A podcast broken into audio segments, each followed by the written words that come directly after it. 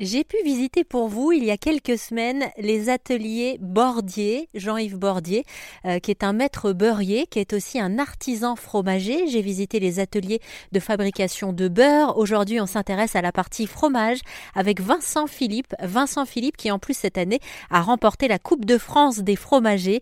Il a décidé pour RZN Radio de nous ouvrir la porte de ses caves. On est dans, la cave de garde, la cave principale. On va avoir les pâtes pressées cuites, donc on va retrouver nos meules de comté qui vont être classés comme dans le chai d'un vigneron euh, par millésime.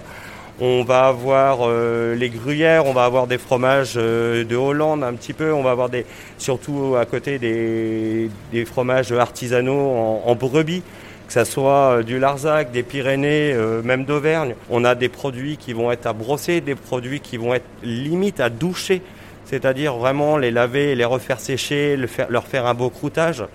Les Parmigiano Reggiano, il y en a un par exemple qui va être à caresser. C'est vraiment beaucoup d'émotions, beaucoup de sens. C'est-à-dire quand vous dites caresser bah, C'est-à-dire qu'on va lui passer euh, simplement après nettoyage, on va le, recouvrir d'huile d'olive et on va le faire à la main manuellement. Des fois, ça un spa fromager. Un spa, un spa fromager.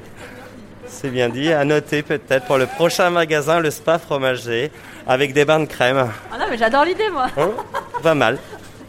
Il a de la chance le parmesan. Hein. Donc là, dans cette cave, il va y avoir très très peu de soins cet après-midi parce qu'on est vraiment sur des fromages qui ont une plus belle résistance.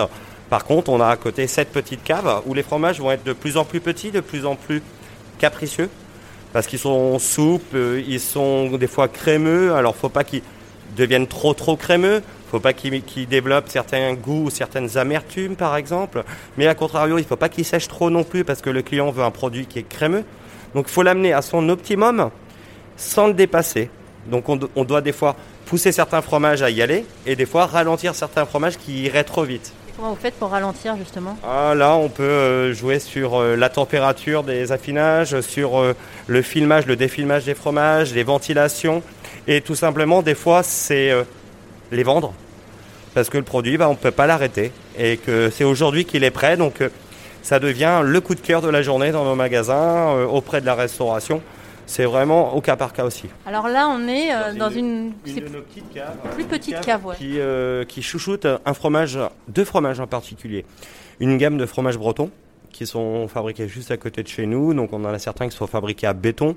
On a la tome du Groschen, on va avoir euh, les fromages de Saint-Aubin du Pavail aussi, avec une, un fromage au lait de vache et un fromage au lait de chèvre. Et c'est une cave aussi qui va beaucoup accueillir nos Saint-Nectaires qui vont être choyés alors, sur une litière euh, de paille, sur paille, sous paille.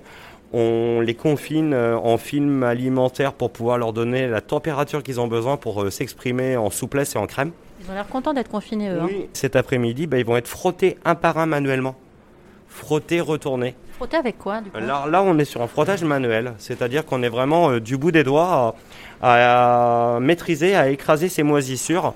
Et euh, les fromages auront été touchés individuellement, donc on va surtout toucher leur souplesse, mais on va aussi avoir cette sensation de, de l'humidité l'humidité sur la, sur la croûte et ça va nous permettre de savoir de, du quel côté on va devoir le laisser re-respirer ou pas. Les fromages, ils mettent combien de temps à être euh, affinés pour le plus ancien ici par exemple? Le plus ancien euh, en ce moment, mais il n'est pas à la vente.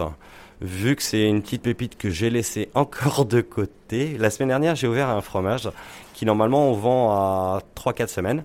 Et la semaine dernière, j'ai ouvert un essai qui avait 7 mois.